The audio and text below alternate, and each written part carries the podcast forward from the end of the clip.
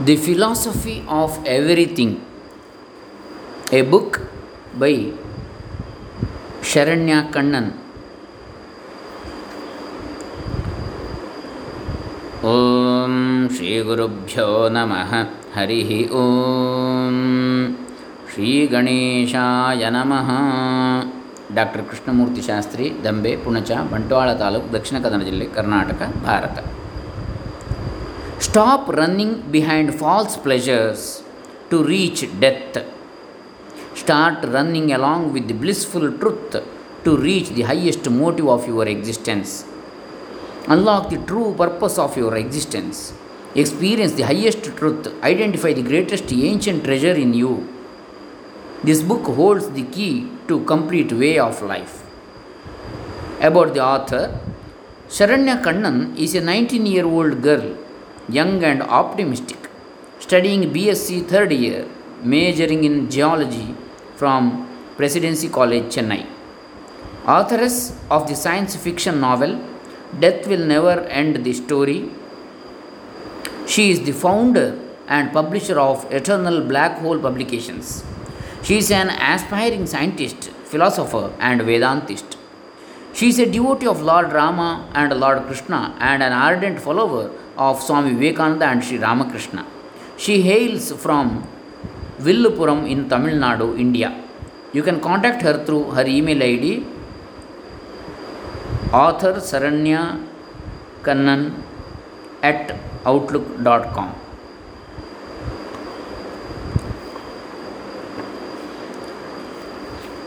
the uh, my greatest inspiration is god that knowledge which purifies the mind and heart alone is true knowledge all else is only a negation of knowledge sri ramakrishna paramahamsa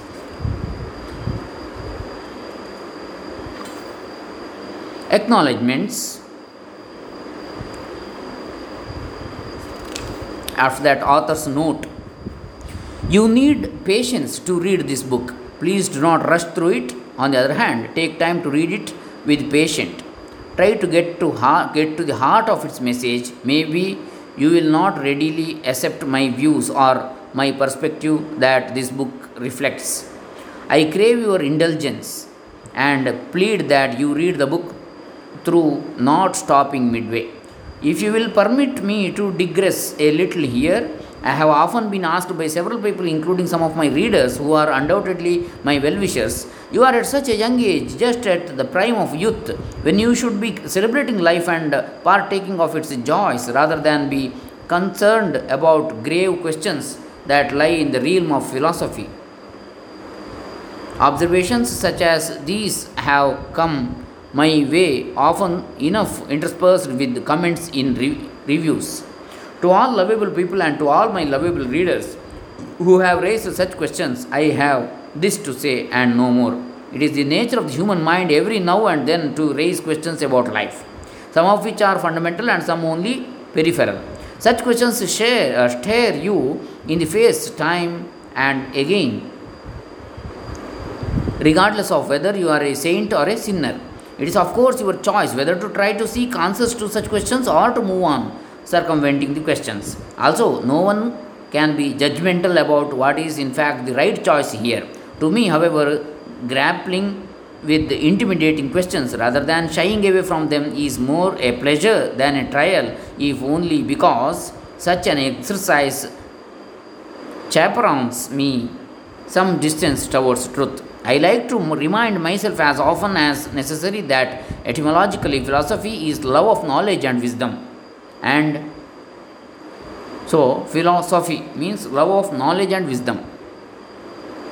And it cannot be a matter of debate that the pursuit of knowledge is always both a challenge and a pleasure. As for the incongruity perceived in someone only 19 years of age probing the philosophical questions I would only wonder why children very much younger than myself ask such, questions as How do birds fly when I can't? Or why is the rose here pink and the jasmine there white? Whether these questions are best answered in terms of science or philosophy is not the issue here. The truth is that children do ask great questions. They are indeed philosophers on a wondrous mission to know, for philosophy is at bottom a love of knowledge and wisdom. I too am in search of that wisdom and knowledge which will in some way salvage, save, and protect our troubled world. And I invite everyone to join me in this great search for truths of life that endure. I am not here to teach anyone, I only wish to share with you what I have struggled hard and long to learn about life. I thank all those who have recognized my earlier efforts in writing and who have also encouraged me to write this book, The Philosophy of Everything. Thank you and I love you all. Sharanya Kannan.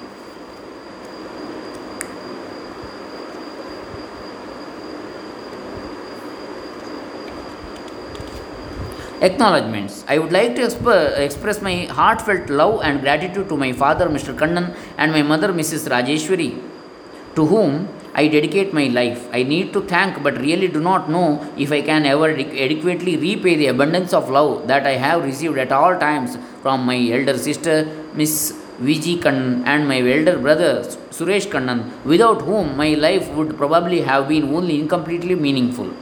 I am truly blessed to have such a loving family. I have always been and will always remain a student at heart, thanks to the enduring qualities of character that have been chiseled in me by my all respectable teachers through school and college. I wish to acknowledge and record my deepest respects and gratitude to these great souls who have been a beacon to me for as long as I can remember it till today. Standing out among them is Mrs. Satya, my class teacher at Standard 8, who has been my perennial source of encouragement. I cannot recall a single day when she did not read and review my habitual online scribbling. She is standing like a strong pillar to support me whenever I feel down and depressed. In all humility, I dedicate this book to Mrs. Satya as a tribute and a reflection of my deep love and respect for her. I would like to dedicate my heartfelt gratitude and respect to our HOD, Mr. Gautam, who had encouraged me a lot for my previous books. I would also like to add a word of thanks to all my uh, school and college friends for their constant support through times good and bad. I make obeisance to Lord Rama, Lord Krishna, Swami Vivekananda, Ramakrishna, and Gaur Gopal Das ji, whose blessings have touched my life in innumerable ways at different times. Last but not the least, I need to say that I have nothing but love for my online readers whose likes, comments, support, and encouragement have sustained me unfailingly through the challenges of penning this book. How will I ever repay them? Now, the introduction. Each and every day, you can get impressed that there is a change in everything and everyone. You can see that the oceans, mountains, rivers, trees, plants, herbs, birds, animals, insects, the moon, the stars, etc., are getting changed each and every day. Even you and I will be changed someday. People used to say nothing is permanent, everything will be changed.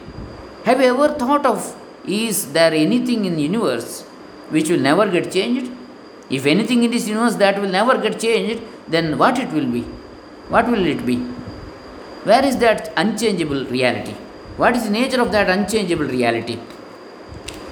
That is an ultimate unchangeable there is an ultimate unchangeable reality which is the cause of change in everything. There is an ultimate unchangeable reality which is the cause of change in everything. On seeing the book's name, The Philosophy of Everything, you people may think about the great scientist Stephen Hawking book, The Theory of Everything. Stephen Hawking is widely believed to be one of the world's greatest minds, a brilliant theoretical physicist whose work helped to reconfigure models of the universe and to redefine what's in it. In the book, The Theory of Everything, Stephen Hawking had written about the history, discovery, and existence of this universe. He mentioned that he was born exactly 300 years after the death of Galileo to continue the work of Galileo. Galileo died on the 8th January 1642, Stephen Hawking born on the 8th January 1942. In his book, The Philosophy of Everything, I have written about the purpose of human existence in this universe. I have written this book with the blessings of Sri Ramakrishna. I was born exactly 113 years after the death of Sri Ramakrishna because he died on August 16, 1886. I was born on August 16, 1999. I think that I have born here to spread his wonderful thoughts to this world. I have written this book with the help of Sri Ramakrishna's thoughts. I hope this book will be uh, this book will help you to know the true purpose of your existence. Sri Ramakrishna was a mystic and a yogi who translated complex spiritual concepts into easily intelligible manner. He was believed to be the incarnation of God. He was a guru of Swami Vivekananda. Swami Vivekananda was uh, greatly inspired by Ra- Sri Ramakrishna. The complete thought of Swami Vivekananda is directly proportional to Sri Ramakrishna's spiritual experience. After his death, Swami Vivekananda started Sri Ramakrishna mission all over the world to spread the concepts and ideas of Sri Ramakrishna. I am happy that I did my schoolings in that mission. Even the great neurologists of this world are stumbling to explain the complete functions of human brain. Scientists say that there is always something mystic in humans which could not be able to explain in a scientific method. They are now studying the mystic part of human with the help of thoughts of Sri Ramakrishna and the ancient philosophies of India. Everything, the each and every secrets of this universe are dwelling in us in a mystic form. I have written about that ancient mystic which is living in us in this book, The Philosophy of Everything. So, this is the introduction. Next, the present world. According to the old scriptures, the age of our world is divided into four age cycle. They are Satya Yuga or Krita Yuga, Treta Yuga next, Dwapara Yuga third, and Kali Yuga. Our present is Kali Yuga. We are now living in Kali Yuga. When we look at the past yugas, the world was very auspicious, wealthy, filled with discipline, principles, respect, love, cooperation, etc. On those days, there was very less crime in the world. In this Kali Yuga, man has become degraded that he does not find time to think of the higher values of life. The scriptures say in the Kali Yuga, the people will not follow the disciplined way of life. Actually, this uh, in uh, scriptures say in Krita Yuga or Satya Yuga, dharma was present. Uh, the virtuosity was present three times, threefold, three parts. Only one part was adharma. In uh, Treta Yuga, true parts. In Krita Yuga, four parts dharma only. In uh, Treta Yuga, three parts, three quarters dharma, one quarter is uh, adharma. In Dwapara Yuga, it is equal two parts adharma and two parts dharma. In Kali Yuga, only one part is dharma, all in the Kali Yuga, the people will not follow the disciplined way of life, they will demand for true love. There will be more threatening. Wealth and uh, uh, agriculture will be diminishing. There will be no truth in the people tongue, etc. The yuga will become like a hell. This is what happening in this yuga. People have forgotten every good thing from the past and started living in their own lifestyle. Here, the technology is dominating the people. Above all, people have forgotten their purpose of life. In fact, they have not forgotten. They are in the state of ignorance about their purpose of life. Ajnana, avidya. First, we must know about it. In this book, we are going to know our purpose and also we are going to know some secrets of our life. So, in this book, we are going to know our purpose and also we are going to know some secrets of our life. Life is not about living in a random way without discipline and principles. Life is not about living in a random way without discipline and principles.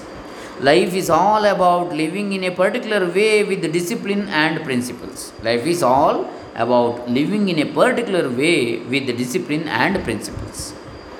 So, let us continue this in the next session. Hare Rama.